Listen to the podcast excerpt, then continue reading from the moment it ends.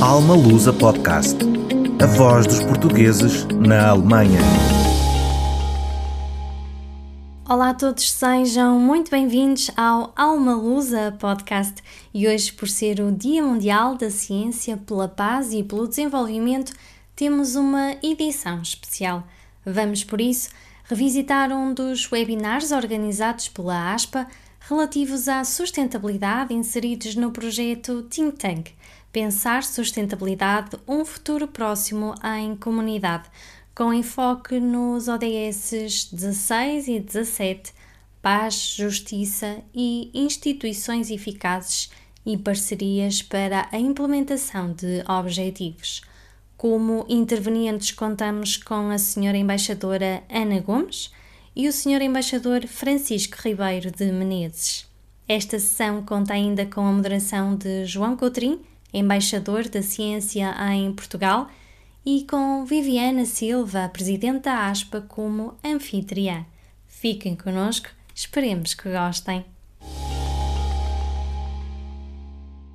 Eu, antes de mais, queria agradecer a todos aqui a presença do Sr. Embaixador Francisco Menezes aqui na Alemanha, a Sra. Embaixadora Ana Gomes e ao João Cotrim. Eu sou a Viviana Silva, a Presidente da ASPPA, que é a Associação dos Pós-Graduados Portugueses na Alemanha. Este é um projeto que é financiado pelas escolas portuguesas, pelo Ministério dos Negócios Estrangeiros, da DGACCP, e é um programa novo deste ano da ASPPA para refletirmos sobre sustentabilidade. Portanto, achamos que é um pilar essencial para hoje, para o nosso futuro. É um pilar unificador para toda a nossa comunidade, para todos os nossos membros, independentemente da sua carreira, da sua formação. E, portanto, é o objetivo deste programa fazer-nos pensar sobre um futuro, não é? Um futuro próximo à comunidade, nos diferentes objetivos de desenvolvimento sustentável, e temos também aqui uma parceria para este programa com o Loving the Planet, como alcançar o equilíbrio no nosso planeta. Portanto, tentamos desmistificar alguns temas, convidar pessoas para partilharem as suas experiências, por forma a ver quais são os pontos comuns que temos. Portanto, o que podemos fazer em conjunto e, de futuro, quem sabe, até ter outros programas mais ambiciosos. E sem me demorar mais, eu vou passar aqui a palavra. Portanto, quero primeiro agradecer novamente à presença dos nossos oradores, que são muito especiais, e vou passar ao João Cotrim, que os vai apresentar devidamente e iniciar aqui o debate desta mesa redonda. E para o público em geral, só umas regras, portanto, desculpem lá, umas regras, portanto, quem quiser colocar questões pode colocar no QA, podem também colocar opiniões no chat, que também podem ser partilhadas com os outros oradores. A sessão está a ser gravada e está a ser live no YouTube e passada nas redes sociais. Portanto, se houver questões nas redes sociais, também transmitiremos aqui para os participantes. E, portanto, agora vou-te dar a palavra, João, muito obrigada. Senhor, muito obrigado, Viviana. Muito boa noite, muito boa tarde a todos. Em primeiro lugar, agradecer aos embaixadores Ana Gomes e Francisco Ribeiro de Menezes pela vossa presença. Bem sei que as vossas agendas são bem preenchidas e muito obrigado por terem arranjado um furo nas vossas agendas. A audiência também, muito obrigado pelo vosso interesse. Muito bem, então o que é que nos traz cá hoje? O ano de 2015 ficará na história como o ano da definição da Agenda 2030, que é constituída por 17 Objetivos de Desenvolvimento Sustentável, mais conhecidos por ODS. A Agenda 2030 é uma agenda alargada e ambiciosa que aborda várias dimensões do desenvolvimento sustentável, socioeconómico, ambiental, e que promove a paz, a justiça e instituições eficazes. Os ODS, não nos podemos esquecer, têm como base os progressos e lições aprendidas com os 8 Objetivos de Desenvolvimento do Milénio, estabelecidos entre 2000 e 2015, e são fruto do trabalho conjunto de governos e cidadãos de todo o mundo. São, no fundo, uma visão comum para a humanidade, um contrato entre os líderes mundiais e os povos, e uma lista de compromissos, como se fosse uma lista de compromissos a fazer, a atingir em nome dos povos e do planeta. Neste webinar iremos então discutir o tema da sustentabilidade, os ODS da ONU, e com particular enfoque sobre 2 dos 17, no caso a ODS 16, que é sobre paz, justiça e instituições eficazes, e a ODS 17, que são parcerias para a internação dos objetivos. E para isso temos um imenso gosto e honra de podermos então contar com a participação de dois embaixadores cujas credenciais falam por si mesmas. Estou absolutamente convicto que os seus testemunhos serão uma mais-valia para a nossa audiência ganhar novos insights e um conhecimento mais profundo vindos de profissionais que atuam de uma forma ou de outra junto destas áreas, destes ODS. Começando pela apresentação, começando pelas senhoras, a senhora embaixadora Ana Gomes é embaixadora de carreira, foi candidata à presidência da República de Portugal e foi eurodeputada, isto entre outras credenciais, com certeza. O senhor embaixador Francisco Ribeiro de Menezes, embaixador de carreira também, foi embaixador de Portugal na Suécia e Espanha e atualmente é embaixador de Portugal na Alemanha. Começando então pela mesa redonda e passando a palavra, começando pelas senhoras, à senhora embaixadora Ana Gomes. Embaixadora Ana Gomes, tendo em mente as ODS 16 e 17, eu é inevitável começar pela ordem do dia. O que é que lhe parece, porque tem a ver sobretudo com a ODS 16, que é na componente de instituições eficazes e justiça, o que é que lhe parece, o que é que lhe apraz dizer sobre a detenção de João Gandeiro na madrugada de sábado passado? Só para abrir a discussão e a partir daí, muito obrigado. Muito focado num caso concreto, eu espero. Portanto, daí partir para uma visão abrangente, mas antes de mais, muito obrigada pelo vosso convite para participar. Eu tenho muito gosto em participar aqui neste debate da APA, com, em especial, tendo também como parceiro o meu colega Francisco Ribeiro Menezes, que saúdo. Hoje embaixador em Berlim, como já foi dito, e sim, tenho muito gosto na interação que possa decorrer das perguntas que nos queiram fazer. O ODS 16 foi particularmente bem escolhido porque justamente é muito abrangente, tem a ver com a promoção da paz, de sociedades inclusivas, do desenvolvimento sustentável e o inerente acesso à justiça, sim, instituições accountable, que prestem contas, que funcionem, que prestem contas, que sejam democráticas e inclusivas.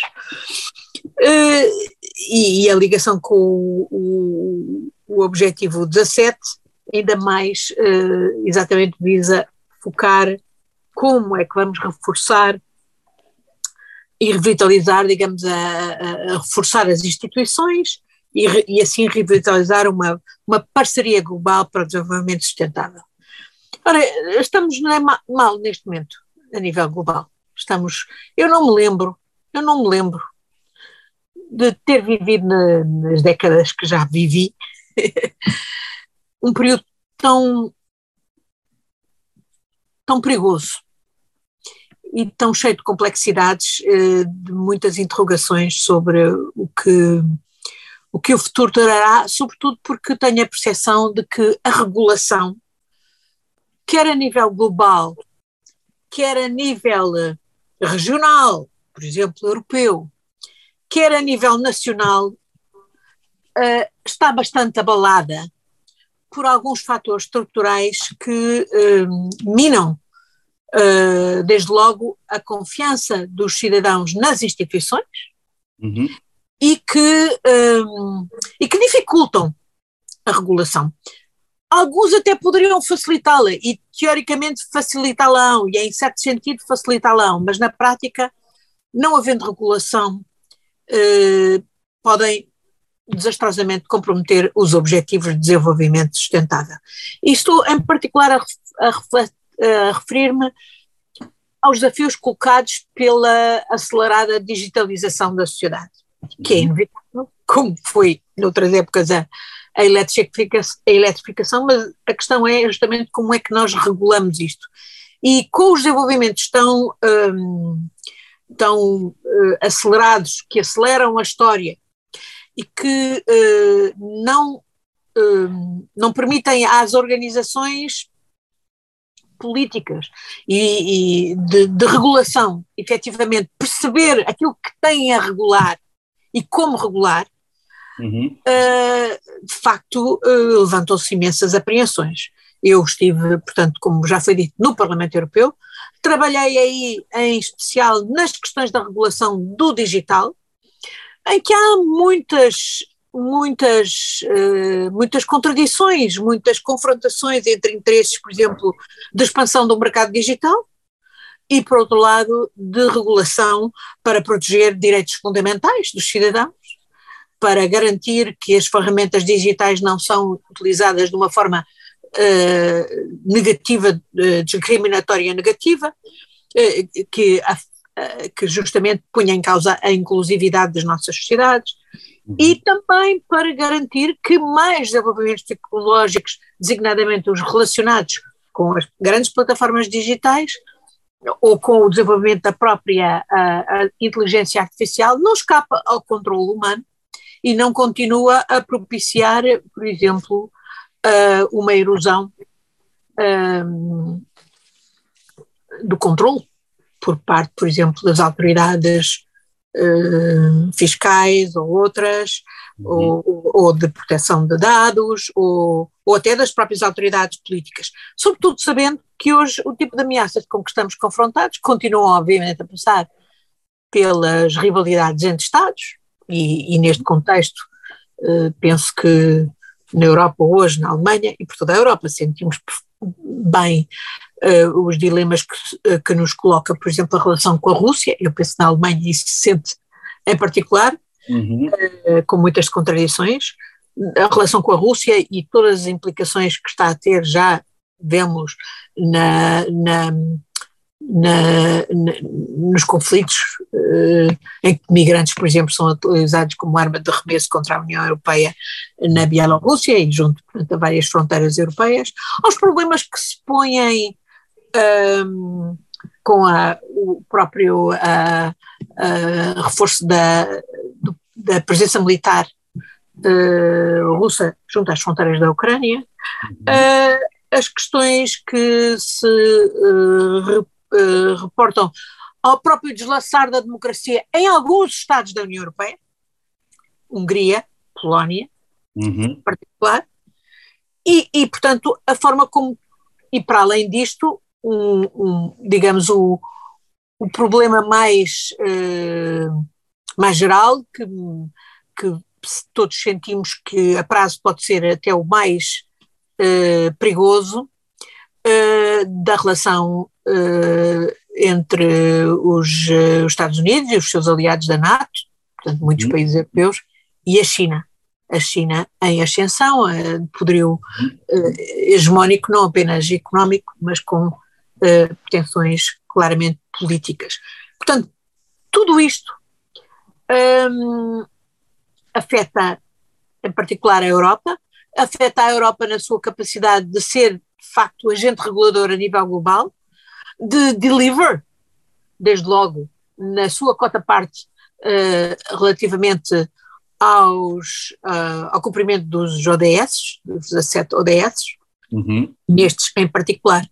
E penso eu que as questões que aqui estão subjacentes passam, em última análise, pelo reforço das democracias. E, de facto, quando na Europa vemos uma atuação muito tergiversante em relação aos verdadeiros ataques contra a democracia que vêm, por exemplo, de Estados como a Hungria e a Polónia, sem que a Europa reaja eficazmente. Sem que a Europa também tenha reagido eficazmente, fez algumas declarações, mas foram perfunctórias, por exemplo, em relação à invasão da Rússia, pela Rússia da Crimeia. De alguma maneira convidando a mais provocações e a mais desafios, sem que a própria Europa olhe para as condições internas que têm feito crescer forças de extrema-direita xenófobas que têm um intuito de destruição da democracia. Confesso que só vejo razões para estarmos muito preocupados, mas não para desistir. Pois, era esse o ponto. Muito bem, muito obrigado. Senhor Embaixador, o que é que lhe apraz comentar? O que é que me apraz? Bom, primeiro deixe-me saudar a ASPPA e mais esta iniciativa. Tenho sempre o maior gosto em estar convosco e em colaborar convosco. Agradecer à Viviana, agradecer a si, João Miguel Cotrim.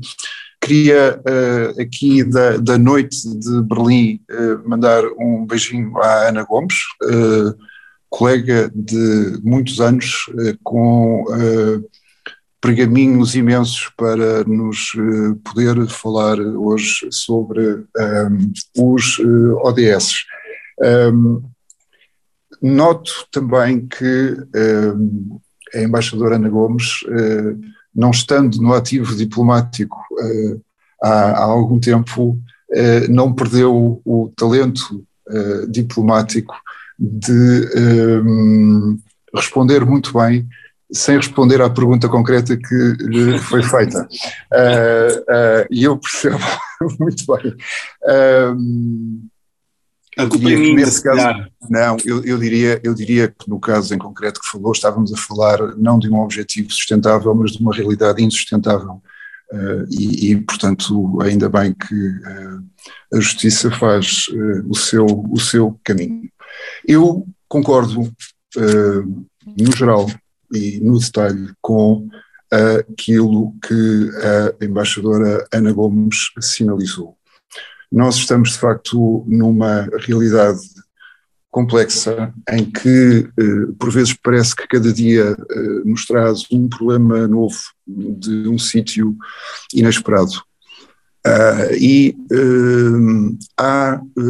Se há realidades que, após alguma hesitação inicial, levaram os Estados em que nos movemos, falo mais concretamente do âmbito da União Europeia, e que levaram esses Estados a saber reagir e a aprender a reagir, há realidades, há desafios, há novidades, há entropias que nos colocam de facto perante situações que mais parecem e que talvez sejam dilemas. A digitalização, certamente.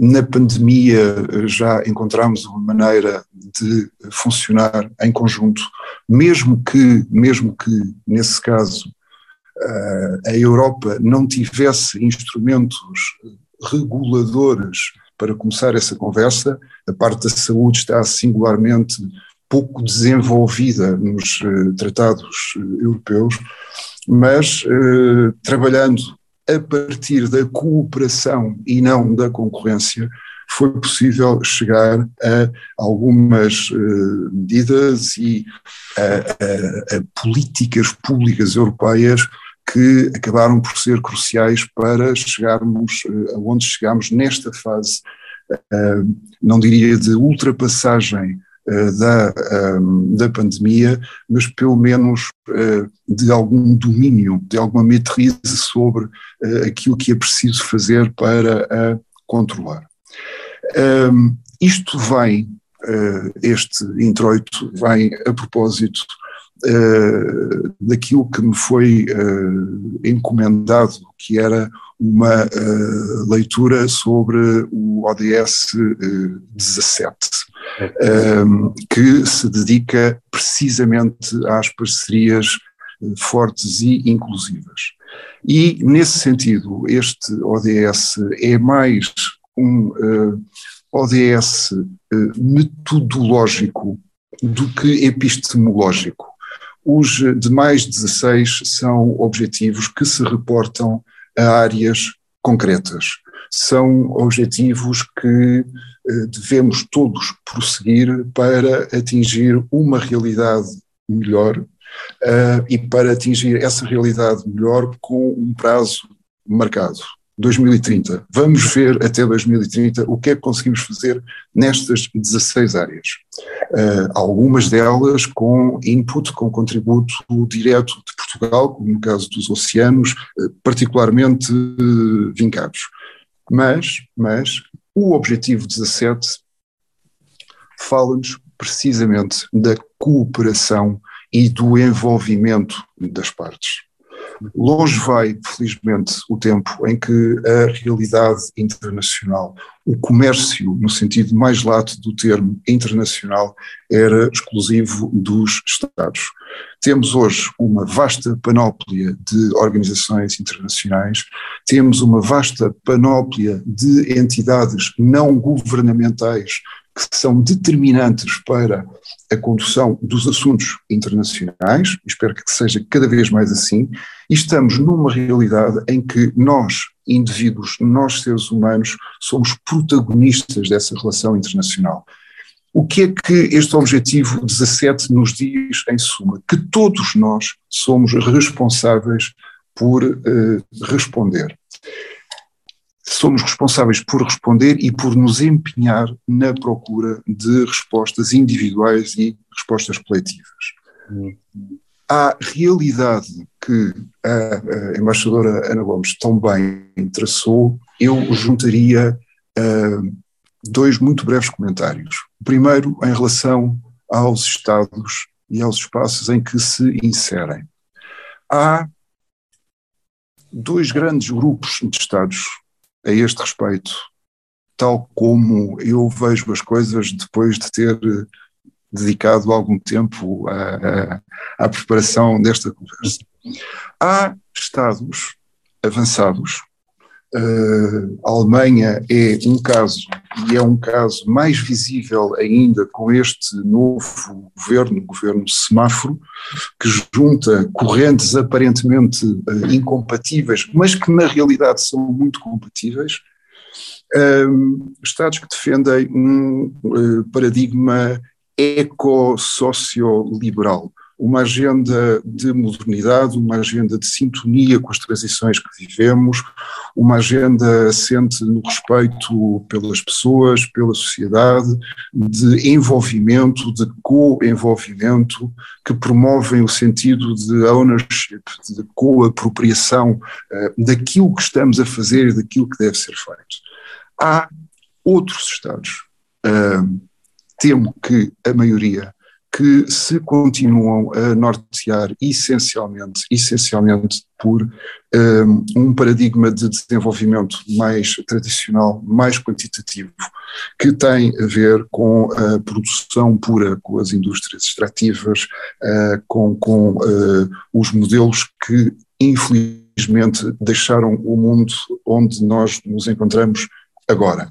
Nós tentámos ajudar, e creio que ajudámos bastante a esse respeito, com a nossa presidência europeia este ano, curiosamente no mesmo trio de presidências que a Alemanha.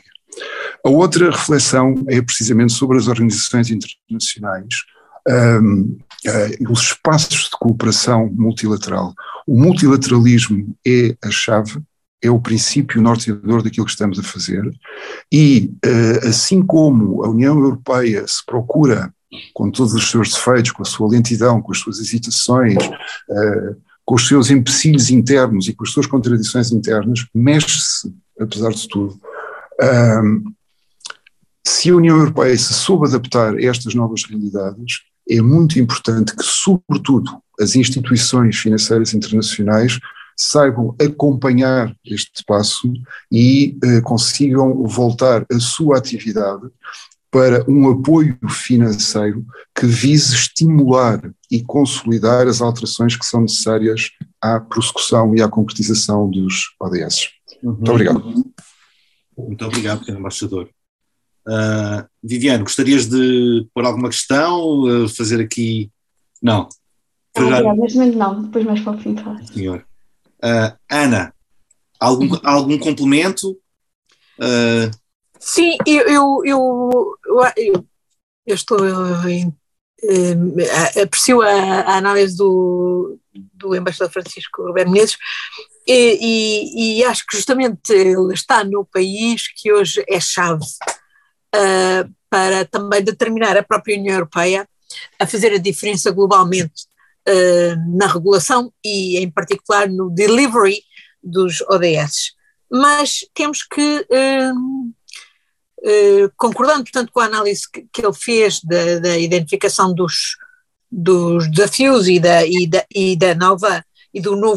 do ânimo da nova coligação governamental alemã, que eu espero absolutamente que seja bem sucedida, porque disso virá, sem dúvida, benefício para todos nós na Europa e no mundo.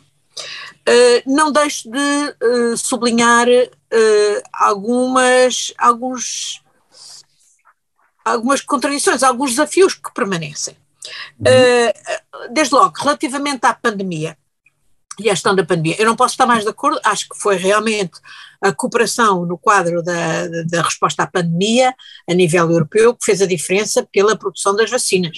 Sem o investimento público europeu que houve para a produção das vacinas, elas não tenham sido conseguidas tão rapidamente. Mas também é a incapacidade europeia, e devo dizer com justiça, que não é por falta da União Europeia não ter já há muito tempo identificado o problema da cooperação na área da saúde como uma questão de segurança vital para a própria União Europeia.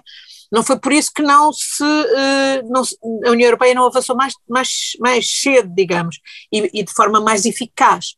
Eu lembro-me de 2010, com a entrada em vigor do Tratado de Lisboa, a Comissão Europeia ter preparado um plano de ação para as ameaças químicas, radiológicas, biológicas e nucleares. E as biológicas eram exatamente este tipo de ameaças, como as da pandemia, que já tinham vindo do SARS, do H1N1, etc.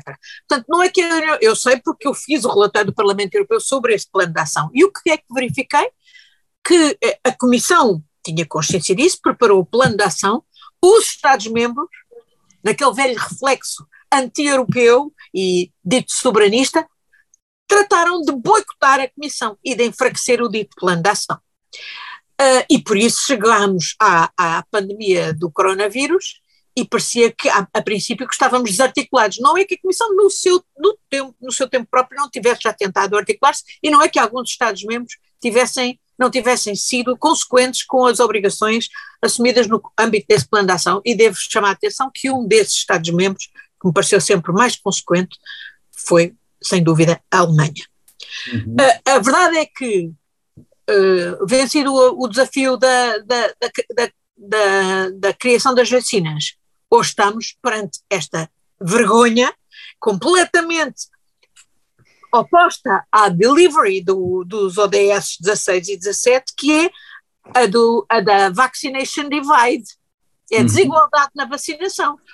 O mundo rico, europeu e não só, vacinado ou a vacinar-se tanto quanto possível, e sem dúvida aí Portugal está na linha da frente, mas os países em desenvolvimento a não terem vacinas, e aqui, eu acho que temos aqui um problema, que é um problema alemão, tem a ver com uma visão mercantilista alemã, que é que impediu a Comissão de responder ao desafio feito pela Índia e pela África do Sul, no quadro da Organização Mundial do Comércio, de aplicar o waiving das patentes, portanto a suspensão das patentes, para permitir a mais rápida descentralização da produção e a mais rápida vacinação, para não se ver aquilo que vimos, por exemplo, quando a Índia estava a braços com a variante Delta e produzia as vacinas, mas não as podia aplicar aos seus cidadãos, porque essas vacinas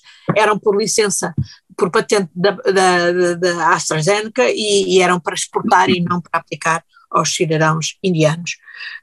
Esta situação não está resolvida e, do meu ponto de vista, compromete gravemente, de facto, toda a retórica maravilhosa que nós possamos fazer em relação à delivery dos ODS, todos eles, e em particular aos 16 e aos 17. Depois, e do meu ponto de vista, obviamente, expõe-nos a nós, vulnerabiliza-nos a nós, porque se nós hoje estamos aqui à mercê das variantes, não é? Delta, agora Omicron, etc., é porque, de facto, não temos a população mundial vacinada. Depois, a outra questão é a questão energética, que o embaixador Ribeiro de Menezes também se referiu. E eu sei que, sim, se há um país da União Europeia que tenha bem consciência dos desafios energéticos para a salvação do planeta e para pararmos com este efeito predador dos recursos naturais do planeta é a Alemanha. E eu confio, espero muito, que o governo de Semáforo realmente venha fazer a diferença, porque aí também vemos tremendas contradições, desde logo as contradições que têm tremendas ramificações políticas e de segurança para toda a União Europeia e não apenas para a Alemanha, decorrentes do Nord Stream, do pipeline Nord Stream 2, espero que o novo governo adote uma outra atitude e não continue a deixar-se chantagear, porque há setores da economia alemã e da própria política alemã, a começar pelo ex-chanceler Schröder, que presidindo ao Nord Stream 2 tem interesses instalados que realmente impedem uma atuação consequente com tudo aquilo que se pode dizer em termos de salvação do planeta, de responder às alterações climáticas, de promover a transição energética, etc. E é uma terceira questão, em que eu também espero muito que o novo governo alemão nos permita resolver a contradição, que é também uma contradição a nível de todos os países europeus e, no fundo, uma contradição global, que é as questões do financiamento. Quer dizer, o ODS 17 fala imenso sobre, até fala de impostos e revenue collection, portanto, recuperação de rendimentos, a dotação do tal 0,7% em ODA dos países ricos para os países em desenvolvimento, as questões da sustentabilidade da dívida, do financiamento da dívida, do alívio da dívida, reestruturação da dívida, as questões das patentes relacionadas, por exemplo, com as transferências de tecnologia, as questões do comércio, mercado livre. Bom, mercado livre, se for mercado livre como até agora, é um mercado livre perfeitamente suicida, porque é um mercado que tem contribuído para aprofundar as desigualdades, designadamente não dando atenção às questões fundamentais da fiscalidade. A questão da fiscalidade não pode não ser, como até agora é, uma questão fora das competências europeias. Não há mercado interno com concorrência leal no mercado interno se continuarmos a tolerar o tax dumping, portanto, a concorrência fiscal entre os países da União Europeia e, no fundo, a deixar os países europeus funcionar, muitos dos países europeus, praticamente todos, de uma maneira ou de outra, uns mais do que outros, funcionarem como verdadeiros paraísos fiscais, para as cleptocracias de países em desenvolvimento desviarem recursos dos seus, que deviam estar ao serviço dos desenvolvimentos dos seus Estados e dos seus povos, e os parquearem na Europa, comprando, e também nos Estados Unidos, comprando imobiliário, constituindo todo o tipo de empresas e, portanto, desviando, foi a União Africana que em 2015 fez aquele brilhante relatório sobre os illicit flows of capital dos países em desenvolvimento. Quer dizer, nem é preciso muito mais ajuda ao desenvolvimento, basta reter aquele dinheiro, aqueles ativos que hoje são desviados por cleptocracias dos países em desenvolvimento e pôr esses ativos ao serviço do desenvolvimento dos seus povos. A Europa tem imensas responsabilidades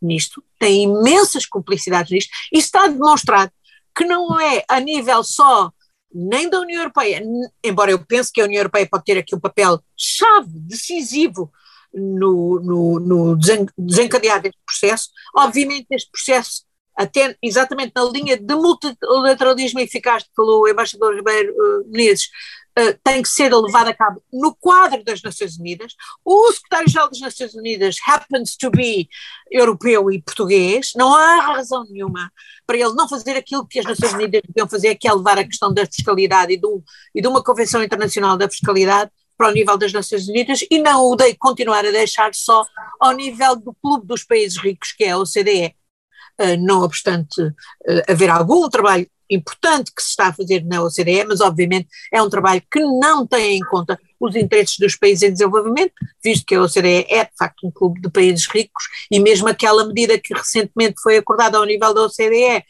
por iniciativa do presidente Biden, de uma taxa mínima de imposto corporativo de 15%, que eu até aplaudo e que eu acho que vai no bom sentido, mas há também imensa gente, designadamente dos países em desenvolvimento, a chamar a atenção que isso não vai de todo beneficiar os países em desenvolvimento, pelo contrário, vai agravar as desigualdades entre os haves e os have-nots. E se nós continuarmos a aceitar esta desigualdade, esta e as outras desigualdades, seja a da pandemia, seja a da fiscalidade, continuaremos a deslegitimar as nossas instituições, a agravar a falta de confiança dos cidadãos nas nossas instituições, e por muito belíssima retórica que tenhamos, não vamos a lado nenhum. Muito obrigado, embaixadora Ana Gomes. Senhor embaixador, quer complementar com mais algum comentário? Muito obrigado, João Miguel. Eu ouvi com a maior atenção a embaixadora Ana Gomes e sobretudo com o ouvido diplomático para aquilo a que estamos a assistir aqui na Alemanha, que tem algo de transição suave, sem dúvida. O chanceler era o vice-chanceler do governo anterior, mas há aqui algo de verdadeiramente novo e eu também espero que essa novidade não esmoreça e que este entendimento a três possa funcionar e possa dar fruto.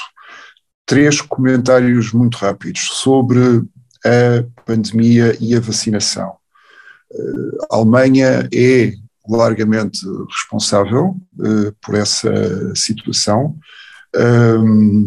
A ironia maior é a de que é a Alemanha um dos países europeus em que a taxa de vacinação completa é mais baixa, por razões de vária índole, mas que vistas de fora ainda tornam mais complicada a aceitação de um modelo de acesso e de distribuição das vacinas que penaliza fortemente os que estão fora da Europa. Ainda bem que nos entendemos todos a tempo na Europa, porque as coisas podiam ter corrido muito mal. E também aqui na Alemanha, nas primeiras semanas da pandemia, houve comportamentos por parte das autoridades de muito difícil aceitação e que prejudicaram inclusivamente parceiros europeus. Estou a falar de apreensão de bens em trânsito, seja de fora da União Europeia para dentro da União Europeia, como de dentro da União Europeia para mercados, países terceiros. E, portanto, houve um grande avanço, mas a solidariedade europeia com o resto do mundo, que é uma realidade estratégica, nós nunca estaremos imunes, para além da solidariedade básica entre seres humanos, nós nunca estaremos imunes enquanto o espaço à nossa volta não estiver imunizado. E, portanto, isto é uma questão de sentimento e de inteligência ao mesmo tempo.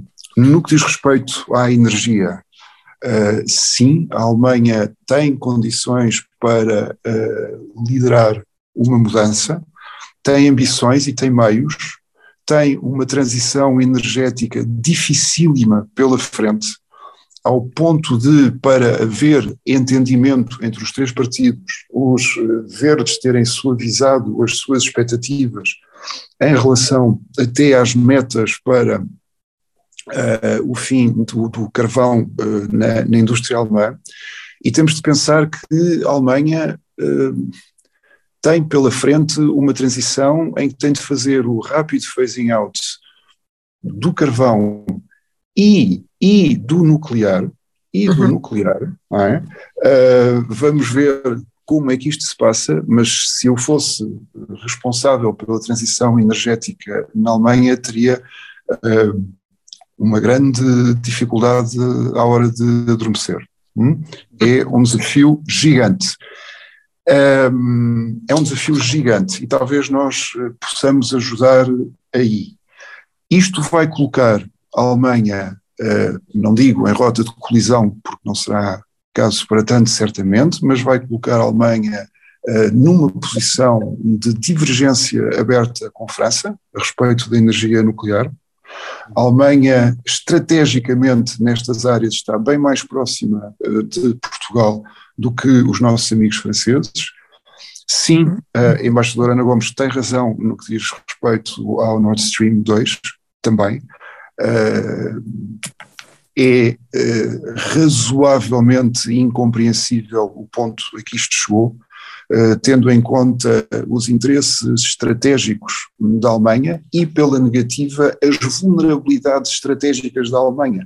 Como é que a Alemanha se vai reforçar no abastecimento de gás natural, ele mesmo de origem fóssil, pedindo mais, comprando mais à Rússia ou importando mais à Rússia?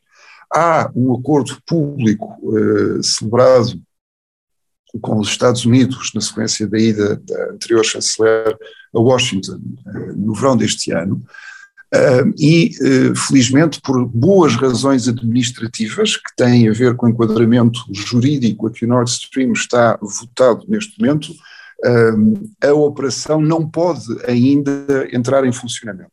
Mas isso é algo que, deixado apenas à via reguladora administrativa, estará em princípio resolvido alguns em meados do ano que vem, e portanto o problema não vai desaparecer até então.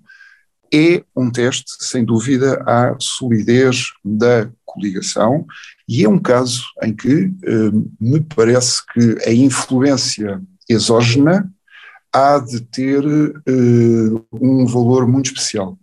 A Alemanha não poderá viver com o Nord Stream alienando os seus parceiros a leste, que são tão importantes estrategicamente, e os seus parceiros da Europa Ocidental. No que diz respeito ao financiamento, de novo, totalmente de acordo. O novo governo e o seu acordo de coligação, coalição de Vertrag, que é uma coisa assim densa e minuciosa, a não ser onde é ambígua, porque o acordo não dava para mais, mas de facto ali constam os 0,7% do PIB para ajuda ao desenvolvimento.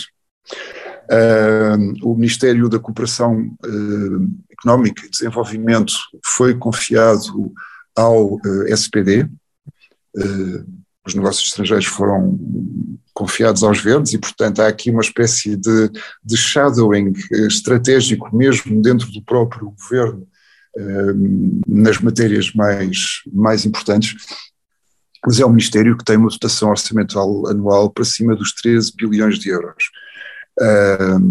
A nossa ajuda pública ao desenvolvimento em 2019 foi de 341 milhões de euros, mais 4% do que no ano anterior, e destas verbas só 35% foram efetivamente originados em dinheiro público e não pela via da cooperação delegada.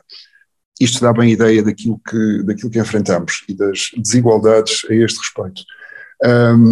Tinha pensado falar na fiscalidade, não vale a pena, a embaixadora Ana Gomes já o fez, e queria apenas dizer que, curiosamente, isto revela também como o multilateralismo vai fazendo o seu caminho e os temas transversais são transversais precisamente porque dizem respeito a todos e a todos interessam. Há referência no acordo de coligação aqui à questão da revisitação da sustentabilidade da dívida. Não se fala especificamente nisto pelo tradicional ponto de vista europeu dos frugais e dos não frugais, mas fala-se a propósito do grau de solvência das economias ocidentais por contraposição às dívidas dos países em situação mais periclitante. E aqui é importante, todos nós sabemos, mas a realidade é essa divisão dos países devedores não se resume apenas a uma questão de países mais carenciados ou em vias de desenvolvimento. Há países desenvolvidos que têm problemas muito semelhantes. De maneira que, sim, multilateralismo eficaz. Quando eu falava na revisitação, na reestruturação das instituições financeiras internacionais, estava a pensar precisamente nestes temas, e parece-me que o entendimento, a harmonização de práticas, mas tudo isto com força de lei, porque senão não chegamos lá, e uma lei que possa ser, que seja enforceable, não é? Que tenha, jus imperi por trás, não é? Sem isso, os objetivos correm o risco de não ser alcançáveis, não é? Muito obrigado, Sr. Embaixador. Viviana, estamos a avançar quase para o fim e eu, se calhar, tinha aqui duas perguntas da algibeira, costumamos terminar com duas perguntas de reflexão para os dois, começando talvez, qual é, na vossa opinião, o papel da sociedade civil? É que podemos pensar… Exato. Pensamos todos, ok, regulação, União Europeia, países, Estados, governos, organizações internacionais, é evidente que é fundamental, mas qual é o papel de todos nós? O Sr. Embaixador já falou há bocado também, penso na sua primeira intervenção, o papel de todos nós. É uma pergunta aberta, deixo-vos… Ana, Sr. Embaixador… Eu acho que no mundo atual, mais do que nunca, o papel da sociedade civil é decisivo.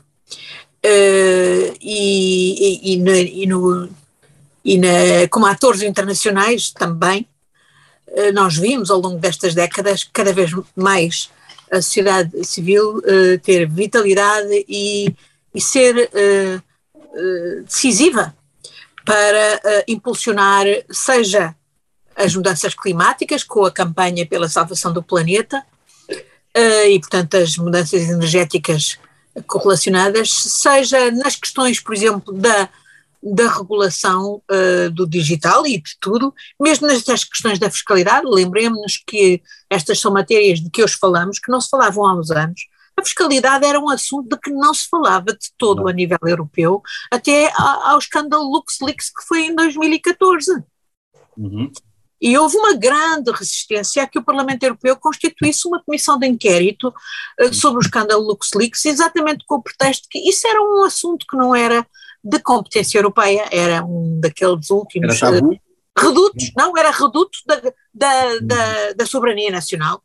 E à conta disso não se tratava a nível europeu, foi uma verdadeira batalha para conseguirmos constituir essa primeira comissão de inquérito sobre as questões da fiscalidade, que depois foi sucessivamente sendo alargada nos seus horizontes pelo trabalho que começou a fazer, de identificação dos problemas, e uns levavam aos outros, mas depois também por aqueles os tais outros escândalos, Panama Papers, Paradise Papers, Football Leaks, Luanda Leaks, agora Pandora Papers. Isso é o produto… Tudo mete água. Isso é o produto da sociedade civil. É a sociedade civil, são cidadãos, muitos dentro destas próprias organizações, da verdadeira indústria da evasão e da fraude fiscal e do branqueamento de capitais, que se revoltam, que ganham consciência do mecanismo sinistro em que estão a colaborar e que põem cá fora essa informação, que é trabalhada por consórcios de jornalistas, que é trabalhada por organizações não governamentais do tipo da Transparência Internacional. E ainda agora, por exemplo, aqui em Portugal, esta semana, por um lado, dia 9, Dia Internacional de Combate à Corrupção, dia 10, Dia dos Direitos Humanos, dia de aniversário da Declaração Universal dos Direitos Humanos, do Prémio Nobel da Paz. Nada por acaso. Tivemos uma semana, por exemplo, o capítulo nacional da Transparência Internacional organizou toda uma semana de encontros, de atividades, exatamente a chamar a atenção para os problemas. Portanto, eu não tenho dúvida nenhuma que toda a atuação, e nós como diplomatas, o Francisco e eu, sabemos bem, quanto não é em resultado da influência, da pressão da sociedade civil, que depois os governos se movem. e se movem incluindo ao nível multilateral dos diversos quadros, Nações Unidas, ou União Europeia, ou OCDE, ou NATO, ou o que quer que seja. Portanto, sim, a organização da sociedade civil é indispensável, é claramente potenciada exatamente pelas ferramentas digitais que nos permitem comunicar como não acontecia antes. É uma outra pergunta que eu tinha, exatamente, que é ambíguo, muita gente fala, e é verdade, há efeitos nefastos das redes sociais, mas uma das vantagens é exatamente essa democratização da voz, dar voz a todos nós, não é? Claro, quer dizer, a questão é, supõe organização, não dispensa a organização, porque uma pessoa individualmente pode dar voz, é o que eu tento hoje fazer, já não estando na vida ativa, como diplomata ou mesmo política, mas continuo a ter intervenção cívica, dando voz a muita gente que me dá informação, com quem me articulo, mas uma pessoa sozinha não faria nada, nunca. Tem sempre de trabalhar e organizar-se. E essa também é a experiência que eu tenho dos anos do Parlamento Europeu, em que vi a sociedade civil organizada e a fazer a diferença, para o bem e para o mal, devo dizer, tanto de lobbying positivo, seja pelos os ODS, seja pelos direitos humanos, ou também lobbying negativo. Por exemplo, eu lembro perfeitamente que para nós temos o Regulamento Geral de Proteção de Dados, em que foi, de resto, decisivo um deputado verde alemão, um brilhante deputado verde alemão, o Jan Albrecht. O lobby sinistro que faziam as grandes plataformas digital, tipo Google, Apple, Facebook, Amazon, etc., que não criam regulação, naquela altura não criam regulação. A partir do momento que nós conseguimos passar o Regulamento Geral de Proteção de Dados, também foi um braço de ferro terrível entre o Parlamento Europeu e o Conselho, estas grandes organizações, que ainda por cima cheias de dinheiro, também foram as primeiras a dizer, ok, então agora subordinamos à regulação e fazemos as mudanças todas que ela implica, etc. Mas, portanto, eu vi lobby positivo e vi lobby negativo. Mas sem dúvida nada se move sem esse lobby ou advocacy, chamemos-lhe o que quisermos, e isso é o produto da organização da sociedade civil e sem dúvida, mais do que nunca, hoje a ferramenta digital é um instrumento poderosíssimo, sendo que ao mesmo tempo também temos que ter o discernimento de filtrar a informação, de não ir atrás de tudo, de discernir o que é desinformação. Mas isso é um bocado complexo, não se pode exigir ao cidadão comum que tenha a capacidade de o fazer em todos os assuntos que recebemos no dia-a-dia, não é? Portanto, aí também deverá haver algum tipo de regulação da informação falsa e até... Por isso é que nós temos, ao nível, por exemplo, europeu, hoje, organizações exatamente relacionadas com o combate à desinformação, de fact-checking, e também de mais do que nunca investir na literacia digital. Hoje não é possível ser, aliás, hoje não é possível ser cidadão e funcionar, nem que seja para a questão das vacinas, por exemplo, para ir tomar uma vacina, se não há um mínimo de contacto com uma rede digital, não é? Ou com uma comunicação eletrónica. E, portanto, hoje a questão do investimento na literacia digital é também uma questão de funcionamento da sociedade democrática. Os governos não podem demitir-se desse papel. Muito obrigado. Senhor Embaixador,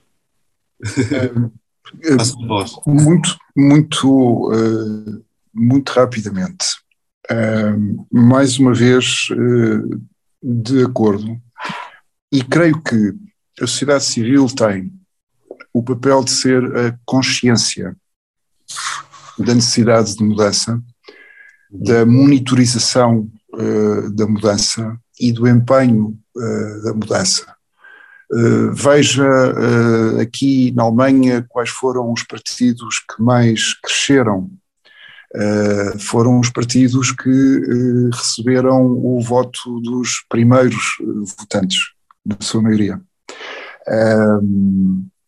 a sociedade civil dá voz, como dizia a Ana, aos que não a têm ou aos que de alguma maneira a têm condicionada. Curiosamente, essa manifestação de consciência do que é preciso fazer e de denúncia daquilo que está mal vem-se alargando no tempo, no seu escopo, no seu âmbito. Até há poucas décadas, o que se distinguia quando se falava da sociedade civil e de organizações não governamentais era a denúncia de violações básicas de direitos humanos e elementares.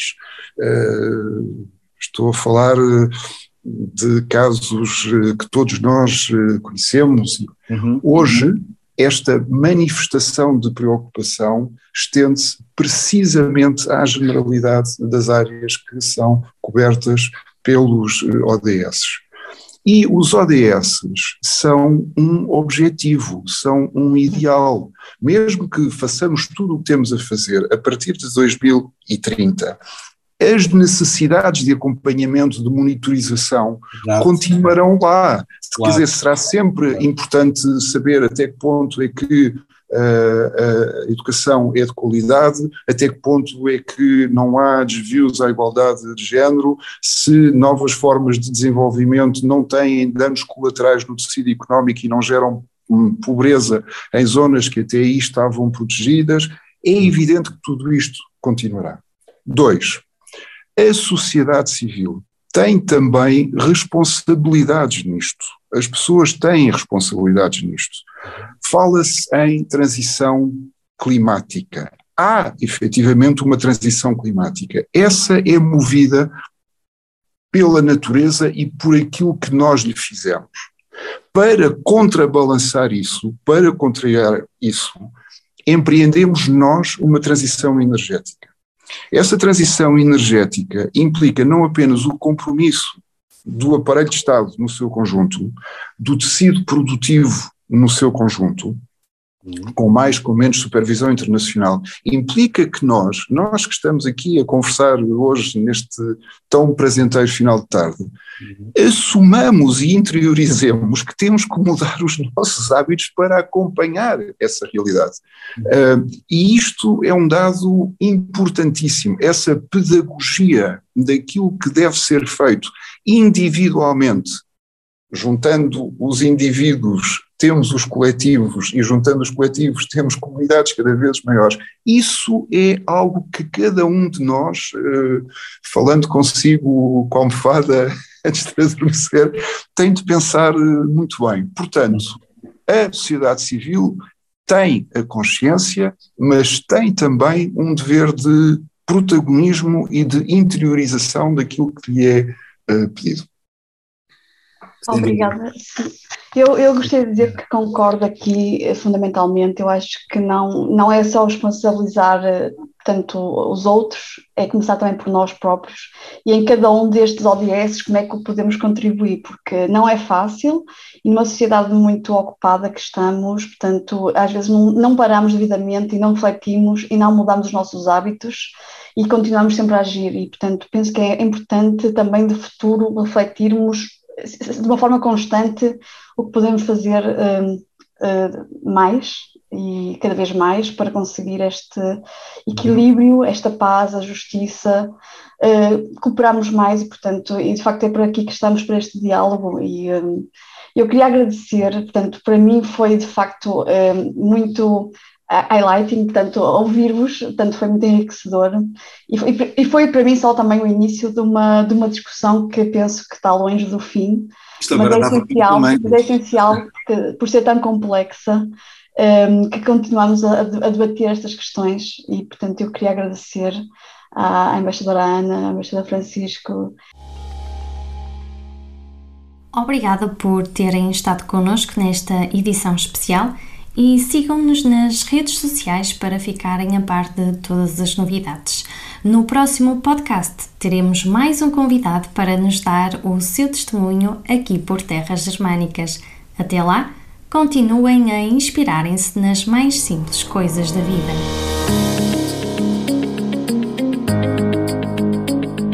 Alma Lusa, porque acreditamos no futuro em comunidade.